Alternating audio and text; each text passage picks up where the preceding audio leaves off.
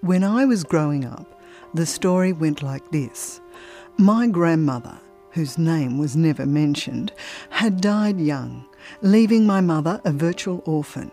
Food poisoning. She died from food poisoning. Mum always said she didn't have a childhood, but I remember a single studio photograph that says otherwise. There she is, a little freckle faced girl smiling straight at me. Soon after that photo was taken, my grandmother disappeared. I knew she was sick. I must have known that she wasn't in the house. She was in the hospital. She either died on my birthday or was buried on my birthday, 25th of November. My mother's ninth birthday, 1942. Mum's father, Tom, was a quiet Irishman, working class with communist leanings. My father wasn't living with us all the time because of the war, and he was working around Australia in the forces. But he came back when my mother died. I can remember telling him that nobody had said anything about my birthday. And I remember him giving me some money, and I bought one of those pictorial books of what was it called? The Something of the Boomerang. It was the first book Mum had ever owned The Search for the Golden Boomerang. She remembers the title but can't remember the shape of her mother's face. After the funeral, her family was split up. My brother John was uh, fostered out to friends of the family, and also my step siblings, two sisters and a brother. Their father came and took these three children, and I didn't see them for years. Just was an unknotted family. You know, there weren't the knots, there weren't the ties. And there weren't the family tales.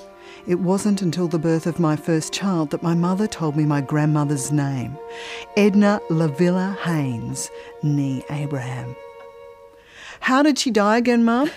Food poisoning. She died from food poisoning, you know. Oh, I think when- I remember you telling me that. Yes. And then, of course, I got enough courage to say to people, um, she died of a backyard abortion. Grab your coat and get your hat.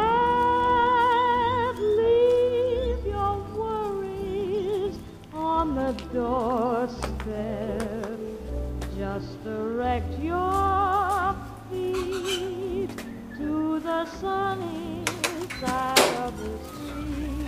Hello. Hello, how can I help you? I'd like to find out where my grandmother was buried. Yes, yes, if you've got the name. Edna Lavilla Haynes. Methodist 1, Yeah. grave 543. All right. These are gravel roads down the old areas and it's on the right hand side there. Thank you. Now, did you want some names either side to help you find Ye- it in yes. case there's not a headstone? Yeah, yeah, because I have a feeling it might not be much there. That should help you. Okay. Good luck. Uh, thank you. Thank you.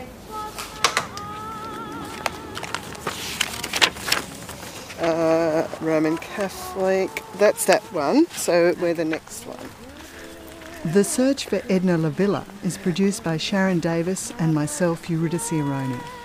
Oh, well, where's the numbers? They're often etched in the bottom of the gravestone.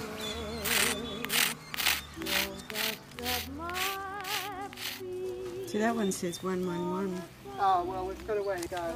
My mother was 72 when we decided to try and find out more about her past. Her health hadn't been good, and she'd become depressed. Abortion was in the news again, and maybe it was this that ignited her growing anger at politicians, her friends, and her children. Perhaps finding her missing family would help soothe the raw memory she had of her childhood that of being an unloved and unlovable little girl. Now we go down here and then we take one of these paths, the top one, that one there. But where to start? All we had was a death certificate that said Edna had died at Crown Street Women's Hospital in 1942. The hospital records from that year had been destroyed, but there was still a chance that those who worked the wards might remember her. And tell me, what are you doing the interview for? We're making a program about my grandmother who died at Crown Street Oh, yes.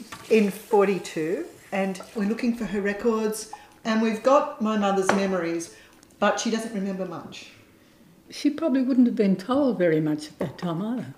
No. But she does remember after her mother's death there being a newspaper hidden from her. Ah, must have been reported, was it? Stefania Siedlecky began her medical career at Crown Street Women's Hospital in 1943, the year after my grandmother died. Each week she saw around 30 women who'd had illegal abortions that had gone wrong. There was birth control, the withdrawal method or douching with a solution of Condy's crystals, but it was unreliable, and condoms were expensive and sold only in barber shops. It was a time where as many as one in four pregnancies ended in abortion. That's not one in four women, but one in four pregnancies terminated. All those old ladies who've never said a word.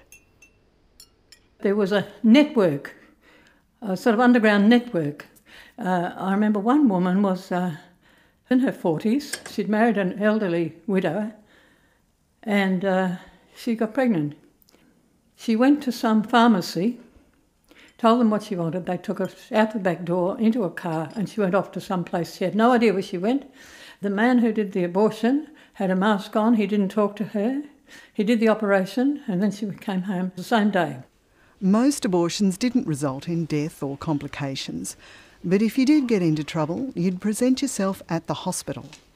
There, the doctors were instructed to save the pregnancy. If you weren't showing definite signs of miscarriage, such as very heavy bleeding or fetal tissue, you'd be sent home and told to come back later when there was more bleeding, more trouble. A lot of women would have bleeding, quite heavy bleeding for several weeks and never come to hospital. Some of them even died at home if they bled very quickly, very suddenly. But the ones who did come to hospital, we would ask them had they done anything, and almost invariably they'd say no. Now, there were abortionists around, private abortionists, who charged quite large fees, and they put women into a private hospital and would probably do a fairly good operation. But they were very expensive. And so, what a lot of others did they would put a catheter up into the uterus, or they would inject something like Condy's crystals or something like that up into the uterus, and that would disturb the pregnancy. Then they'd be sent home, they'd have the abortion at home, and they'd be told if anything goes wrong, don't contact me, go straight to hospital. Death from abortion represented over a quarter of maternal deaths in 1931. And the figures stayed much the same until the introduction of antibiotics in the mid 40s.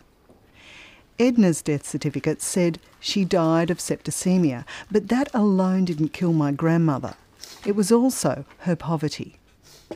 The ones that died mostly were people who had tried to abort themselves or who had gone to these less skilled people. They charged a fee, they injected stuff into the uterus, and what we would get very often in hospital would be someone who would be desperately ill because the injection would have gone into the wrong place or they might have penetrated the uterus. So some of them were quite ill, uh, but it usually was those women who had to have the cheap abortion.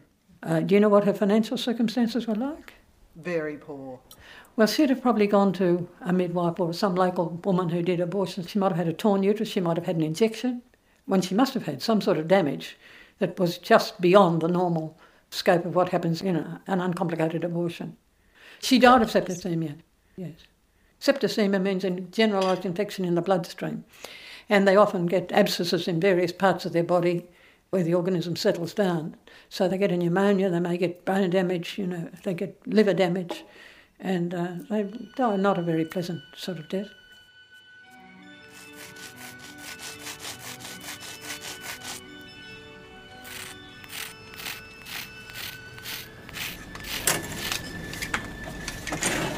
The Sydney newspapers of 1942 are not short of killings.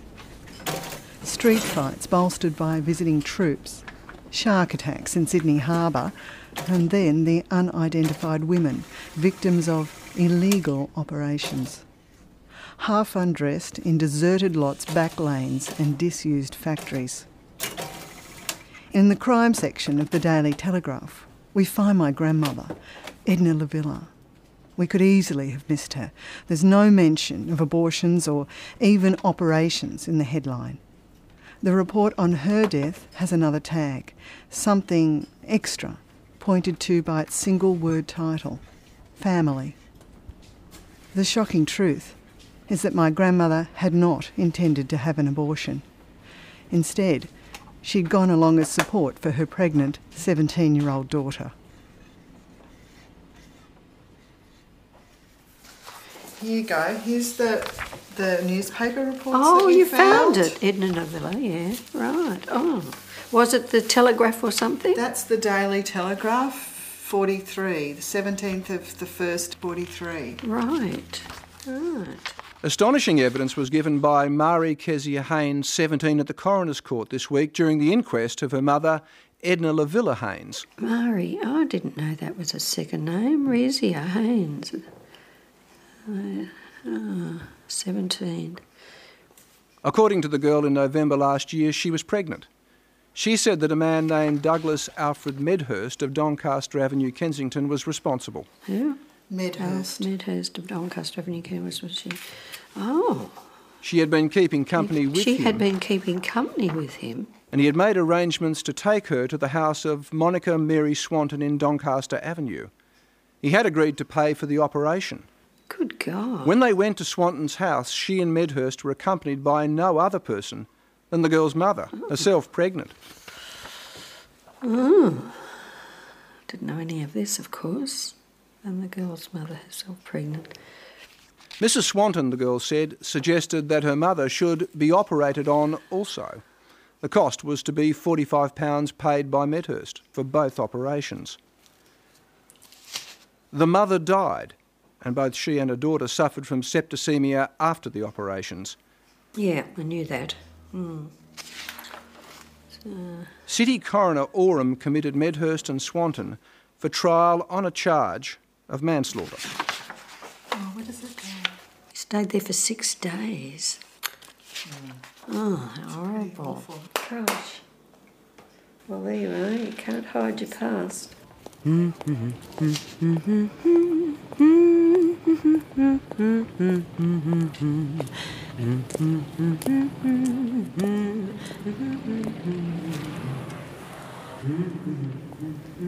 was small, short, um, dumpier than I am, you know, better covered.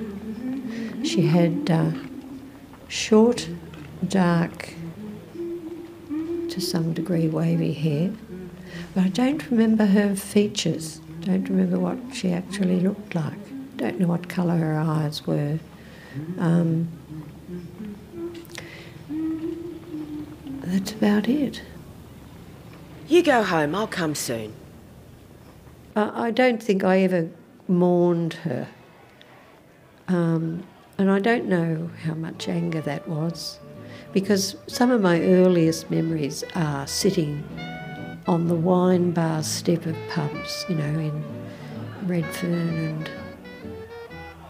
I, I can hear phrases of you go home and I'll come soon in the wine bar. I can remember that, you know, mantra. And I'd you know, still be sitting there on the, on the step, poor little waif that I was. I must have had some guts even then. Just to sit there and say, Come home, mum. If you can't say anything nice, don't say anything at all. But then I can remember also there was one photograph I had of myself as a little girl. And it was a studio photograph, and I'm sitting on a little table with a little dress on, and shoes and socks. And I'd had my hair cut and all the rest of it. And I thought, now, someone that day really set out to do a nice thing of taking, having a photograph of me. It's the only, only one I've got of me as a child. I've got no photograph at all of my mother. Now you make sure you share this around, because that's what people do. Share things. The three of us used to sleep in a double bed, and I always had to sleep in the middle.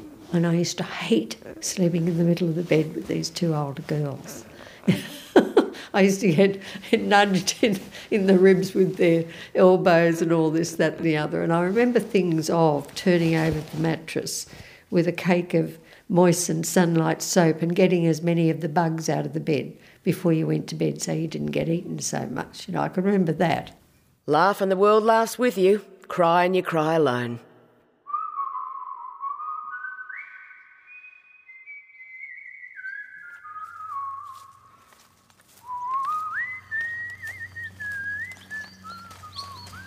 Come to a.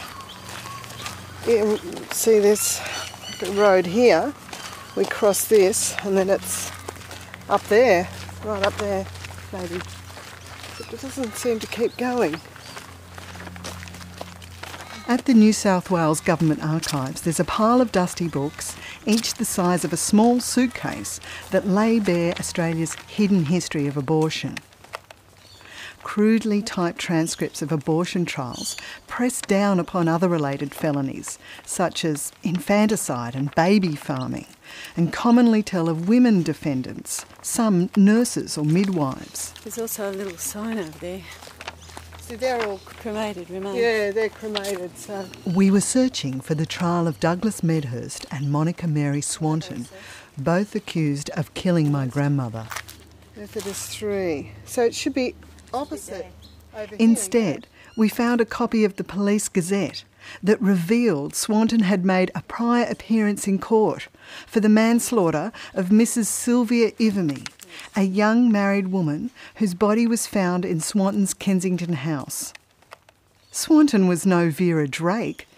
Part time bookie, other time known abortionist, she knew the consequences of her own ineptitude. Acquitted of Ivimy's death through lack of evidence, two years later she was back on trial. Methodist 1. 546. Maybe the numbers go like that. They go back and front. The Gazette also listed the names of the police who worked on Edna's case. Not easy. Maybe one of them visited Edna in the hospital. She might have talked. We'd have her words. Someone must have testified for there to have been a trial. 619, we're getting close. But all 10 police who worked on the case were dead, including Special Constable Ethel Burton, a police widow remembered fondly by her young protege, Nancy Martin. There, there's Babe Burton. Mm-hmm. And here's me over here with a collar on. Oh, you're always in plain clothes. That's another one of me, woman charged with murder. It was uh, 1941 when Nancy Martin was recruited as one of a handful of women to the New South Wales Police. Her job was to work on cases involving females rape, child abuse, searching for those suspected of spreading venereal diseases, prostitution, and abortion. Oh, Mrs. Burton's in this one too, I think. Here, that one. That's a fabulous photo. Which one's you, Nancy? Here, here somewhere. So you were the first We were the true fir- policewomen. We were the, Miss Armfield was the first one in charge. Special Constable Martin would regularly accompany male detectives to Crown Street Women's Hospital, where they'd take statements from women who were dying as a result of a botched abortion. There was one case that Nancy couldn't forget. This one was in this little room on her own. I don't remember names or anything. I just remember her. Oh, I don't know why she stands out of my memory. What did she look like? Well, she was sitting up in bed, and all I could see was this straight hair. Dark hair? Oh. She wasn't a blonde. What did she say, Nancy? We went in, such a little room, and she was in a bed opposite the door, and there were a chair at each side of the bed. The detective sat on that side, and I sat on this side. And he was questioning her. Who did she go to, and all that sort of thing. And she said, Oh, I don't think I will tell you. She said, oh, She told us that she had been told herself that she was going to die. So anyway, I just piped up then, and I said, "Well, what if it was a young girl?" that had gone to there. She said, I never thought about that. And she told us the name of the woman. And uh, anyway, she died two days later. Like we were notified that she died two days later. That, that's I, I remember it because she sitting there in the bed. I couldn't. I just couldn't f- forget her. She said, "Oh, I'm going to die."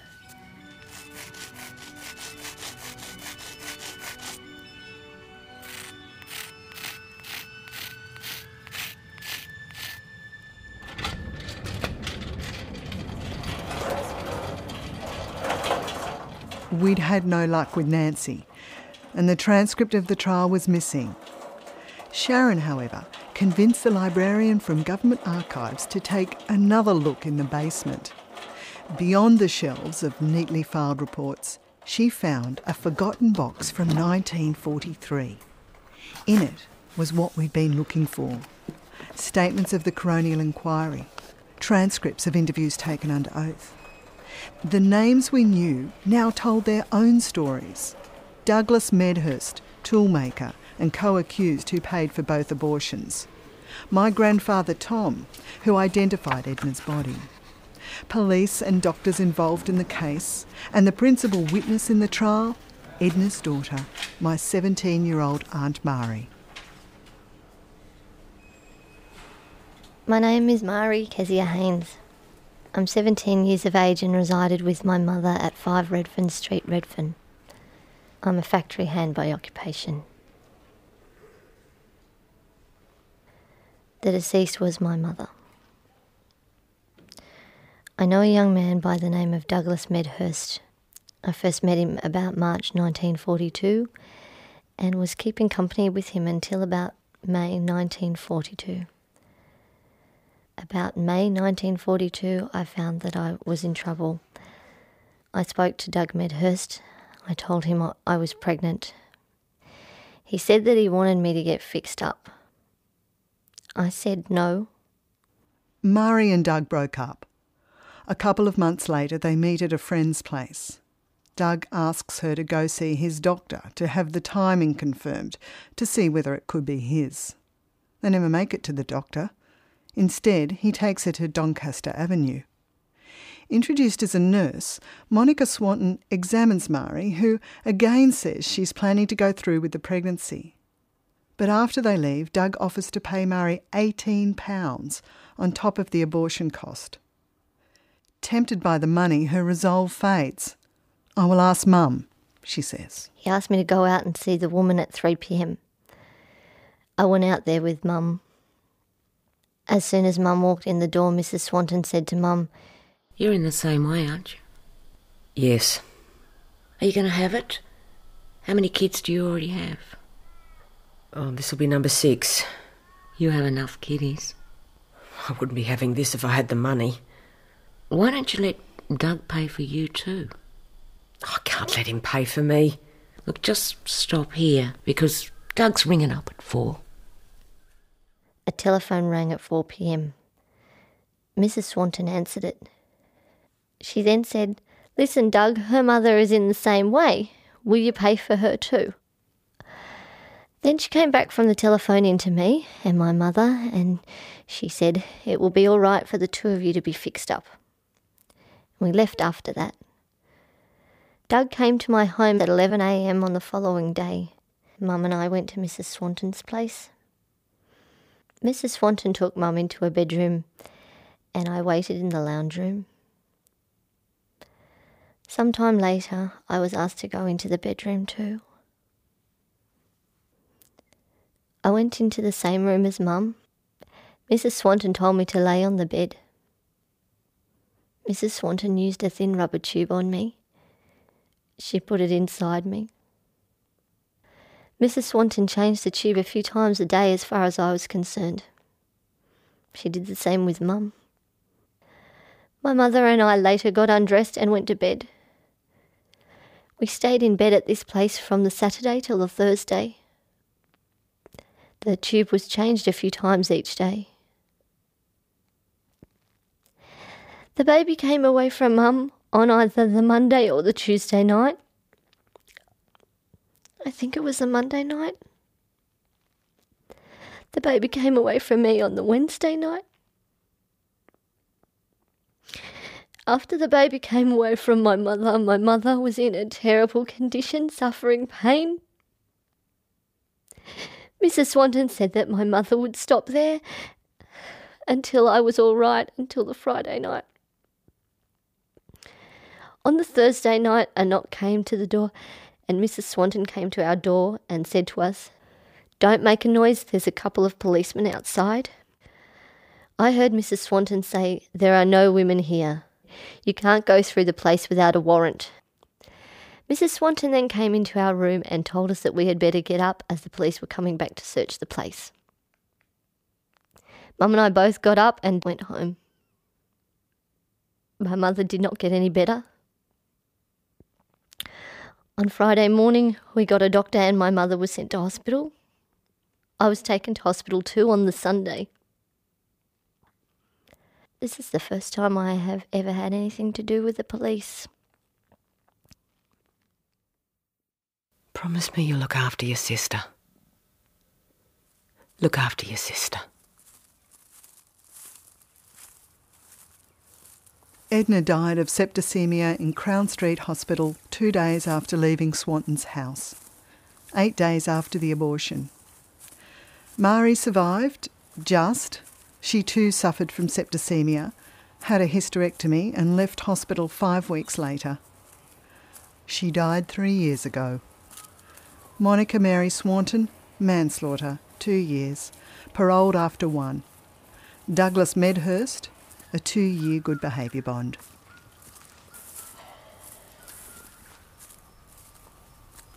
Well, I feel tremendously sad about the particular circumstances of that abortion. The word itself, you know, explains it all. It was a bloody abortion of a person's life, you know. And, you know, as a feminist, it makes me very, very angry and regretful that, you know, women are still carrying bloody shame and guilt around the consequences of deciding to have an abortion. It's so slow to change. That's 335, that one. Maybe we could ask this groundsman. We're after Methodist 1, grave Mhm. 543 and 547. Yeah, you hear? Yeah. If it's fancier. Yeah, the numbers, they'll run in sections. You know, a lot of them are hard to see. You just got to go like that and, and, and the number will come up. We'd never expected a happy story, but now we dug up my grandmother and left her out in the cold. The gruesome details of Edna's death did not tell us anything about her life, who she'd been. There was no dying deposition, no last words. We resolved to keep looking for Edna, but this time we had to find her alive, for Mum's sake. Does that mean that it goes So up? there'll be a so that'll probably come. In the meantime, we put a notice in the paper searching for those with similar tales, anyone with a personal experience of abortion during the 1940s. Silence for three weeks, and then, as if it took exactly that time to get up the courage, the phone rang steadily. Warwick Shering was one of the callers, saying he wanted to know more about abortion during the 1940s. But in talking to us, he confessed that what he really wanted to know about was his mother. Lillian Shering died suddenly in 1942 in a small country town in New South Wales. She came from a respected business family, and the story went that she had died lifting a lawnmower over the back fence. But Warwick had a different memory of that day. I was five years old at the time. Sky outside was grey, so I'm assuming it was around five o'clock in the morning. I don't know whether I woke up because of uh, the light from the bathroom or whether it was through my mother crying, but anyhow, I woke up, uh, found the bathroom light on, and my mother uh, lying, uh, half sitting against the bathroom wall. My mother wouldn't wouldn't speak to me. I, th- I thought I'd done something something wrong. Anyhow, I sat down in the hallway, which looked out on, onto the bathroom, and just just waited there. In the morning, the boy's uncle came to visit. Finding it all quiet, he looked through the window. Warwick says his mummy has been in the bathroom all night and he can't open the door. His uncle climbed in through a window and found Warwick and his one year old brother lying beside his mother's dead body. Because his father is away fighting the war, Warwick and his brother are separated, shuffled around relatives till their father's return. The trauma of his mother's death holds him tight, and it seems as if he's the only one who remembers her. My father remarried after the war, and uh, my mother, as far as um, my life concerned, didn't exist. Uh, her death and her life weren't discussed. In fact, she didn't even have a proper gravestone at the time. The story had been spread around that uh, she had died uh, through lifting a lawnmower over the, the back fence in those days. The old push mower was quite heavy, and uh, a lot of people apparently accepted that throughout the family. The fact that uh, she died through uh, trying to abort herself um, wasn't mentioned at all. On Lillian Sherring's death certificate, there's no mention of her pregnancy or that her attempted abortion almost certainly killed her. It was only when Warwick began to do family research in the 1980s that he found out the facts. And these came not from family, who certainly had known, but from the coroner's report. The electric light was on, and on the floor were two basins, one with a clear fluid like water, the other empty. A Higginson syringe was on the floor. The post mortem also says she was three months pregnant and that she died of an air embolism, which could have been caused by the use of the syringe.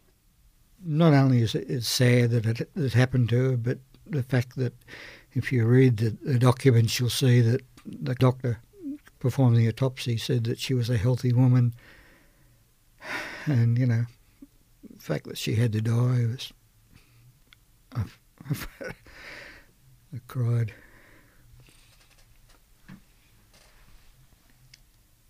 I was extremely sorry that my mother had to go to that extent. Um, you know, if abortion had been legal, she could have had the abortion carried out and she would still be alive and we would be a whole family. I don't condemn her at all because that was a choice she had to make at the time. I'm just disappointed in society forcing that on her and eventually causing her death. Warwick's story echoed my mother's. And like him, I wasn't going to let a botched abortion and a family's silence erase Edna from my mother's memory, my children's history.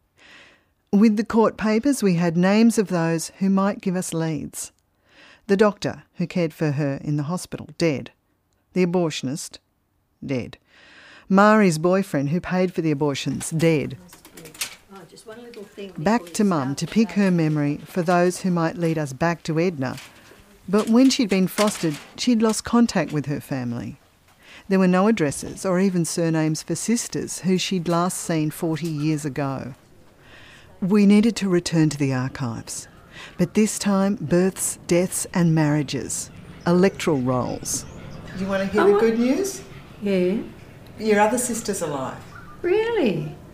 and uh, oh, fantastic! She's very um, mm. anxious to talk to you. Oh. It sounds like she remembers quite a lot. Oh, it doesn't yes. sound well, like she, she, would have been what fifteen. She also remembers that um, when she was younger, before you were born, mm. they were put into Burnside, yeah, yeah.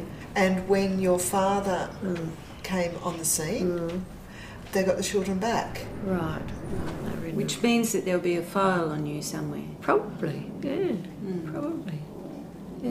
And maybe about your mother. Yes. Yes.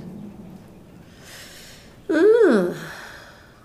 At this stage, we were all thinking that maybe this hadn't been such a good idea.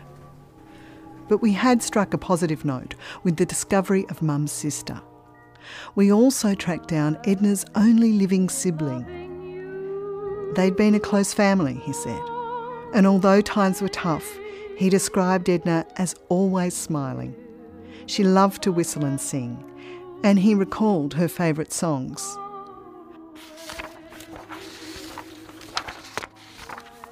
With help from my aunt, we obtained the files from Burnside Children's Home. They contained welfare reports, records of visits to the children, and letters from Edna.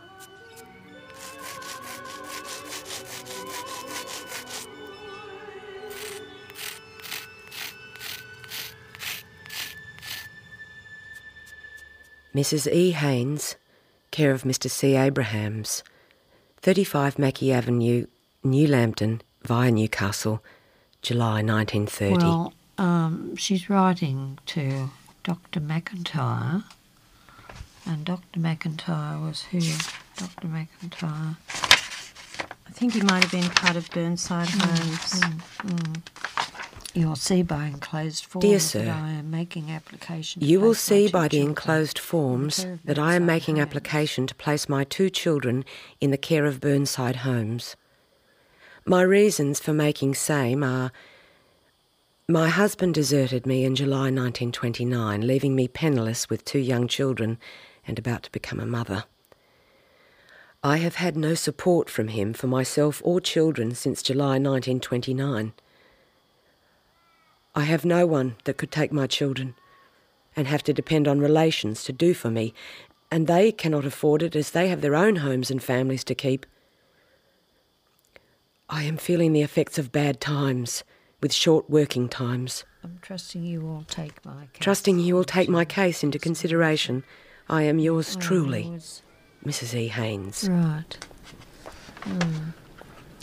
Well, it certainly reads a little Dickensian, doesn't it? Yes.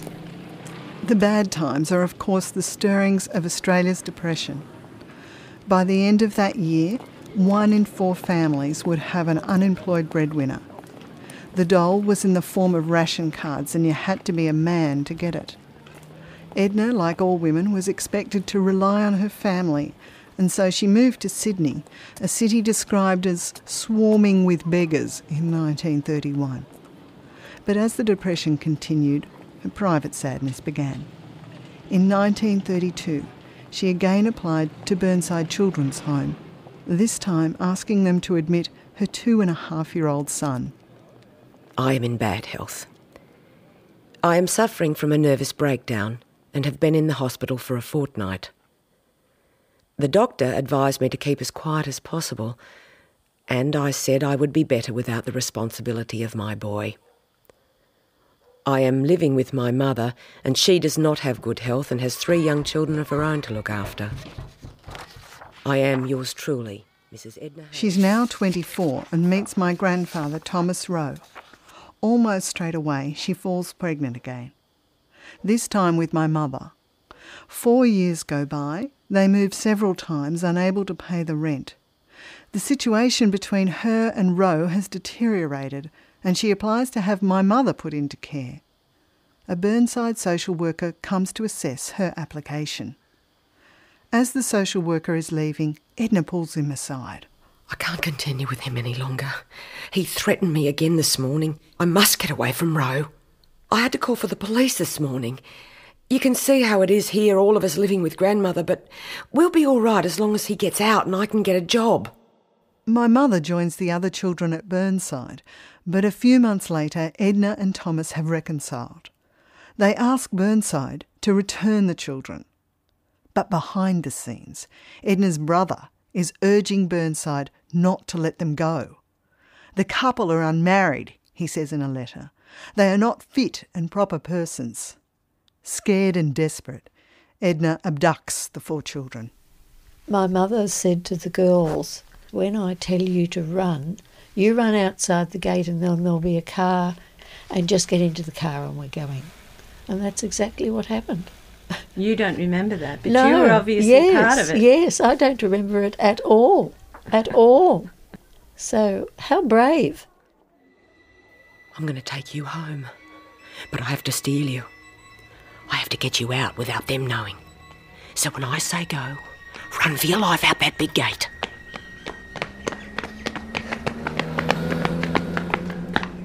Thinking back and, and reading the letters, she did what was available there for her to keep these kids. Perhaps there were times when, you know, the drink took over for a little while, when things were desperate, but uh, I think there was quite a lot of strength in those letters that she wrote and the way she could work the system when she had to. But how long can you go with that daily emptiness in your life with many children, no money, and no hope for anything to change into the future? These are the admission hmm. notes of your mum. Depressive state. Mum and Sharon are reading the last files we found on Edna. 1938. They're from Broughton Hall Psychiatric oh, Hospital. Hair, blue eyes.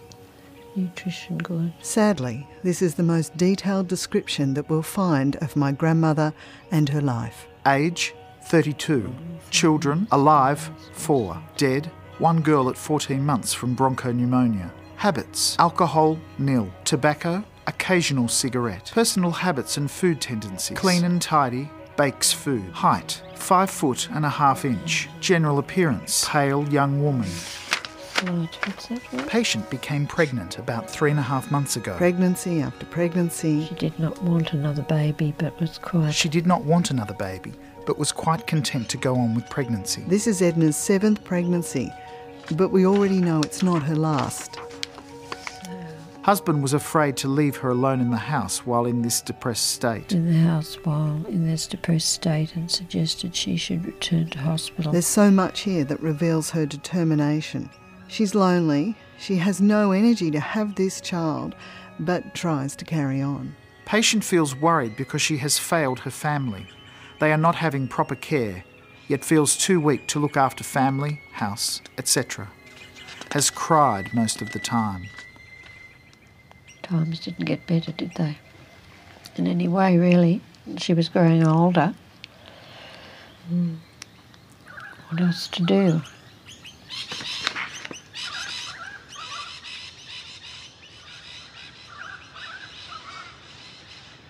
Edna's poverty and illness left a paper trail, one that sets her in history. The irony is that that same poverty also led to her abortion and stained her memory forever. There are members of my family who we found through the making of this program who would rather we hadn't told this tale. They actually said that um, our mother should be uh, left alone with her privacy. Well, it, it's not private because it was all public in the court case and everything else. So they haven't been able to deny it in any way, but they denied it to themselves. They, it was just too much to honestly say that their mother had died of an abortion and a botched abortion and, you know, the court case and everything else. So I can only see that their silence and not wanting to bring it up out in the public arena again is because they felt shame about it and also the way that they say they wanted her memory not to be sullied. And that's fair enough. That's what they believe. This story is not just about one woman. It's the story of many women, then and now. In 1949, Mary Henderson came to Sydney looking for work. As a young child, she'd already seen her mother nearly bleed to death from an abortion. Mary's accommodation was a rented couch in someone's living room. When she became pregnant to her new boyfriend, she approached her doctor for an abortion. Because she was very fearful of herself as much as for me, she couldn't take the risk that something would happen to me under an anaesthetic without supervision. So she said, if I do it, it's without anaesthetic. I had not to scream or do anything, so she packed my mouth with uh, gauze or whatever it was, a packing material, and uh, uh, then promptly just scraped.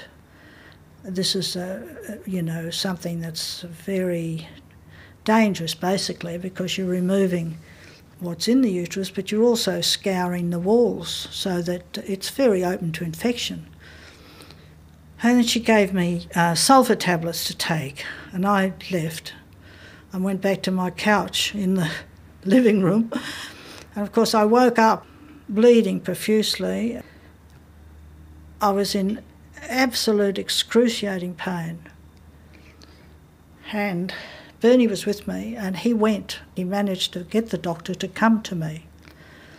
Well, whatever it was, I was reasonably all right by the morning, and I can't recall if I staggered to work or not, but I bled for about 12 weeks because, of course, the uterus had been totally excoriated. Did you tell anyone at all? No, never told anybody. You wouldn't have told anybody. Even today, my sons, believe me, they are they are very modern people. They would not like it said or talked about that their mother had an abortion. In the 1990s, 50 years after my grandmother accompanied her daughter to have an abortion, Mary did the same. There were marked differences in their experiences. This time it was safe, there was counselling, but the shame that keeps us quiet still holds. I went with her to the preterm, and much to the surprise of the people, they asked my daughter who was with me when they saw an older person, and she said her mother, and she, they said oh, they could not recall.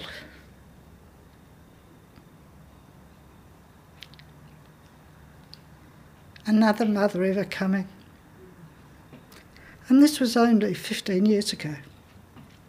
So it still is totally the responsibility of the individual woman or girl. And this is why I would speak out. This is not how it should be. This is society's problem. All of us are responsible, but why is it only women that keep the story and tell the legend? Why is it men still don't want to hear? I don't know those answers.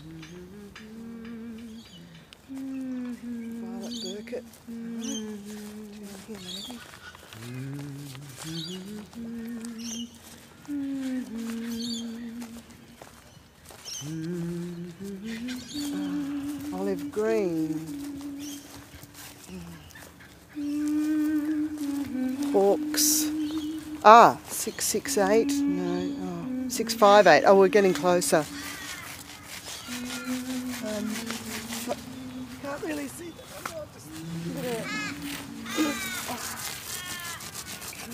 Oh, Oh, look, here it is. This is 576. So that's Edna. There's absolutely nothing there. No headstone, no outline of a grave. Oh well. It doesn't tell me very much except what I already know. Uh, that nobody had any money and the fact that she died the way she did of a backyard abortion, nobody ever spoke of her again. It, it was too sad and too shameful, I think. I mean, you almost feel like reaching down to her in some way.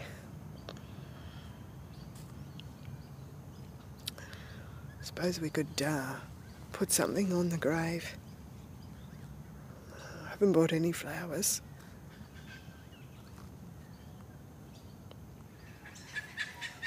Oh, there couldn't have been any other result, really. Oh, yeah.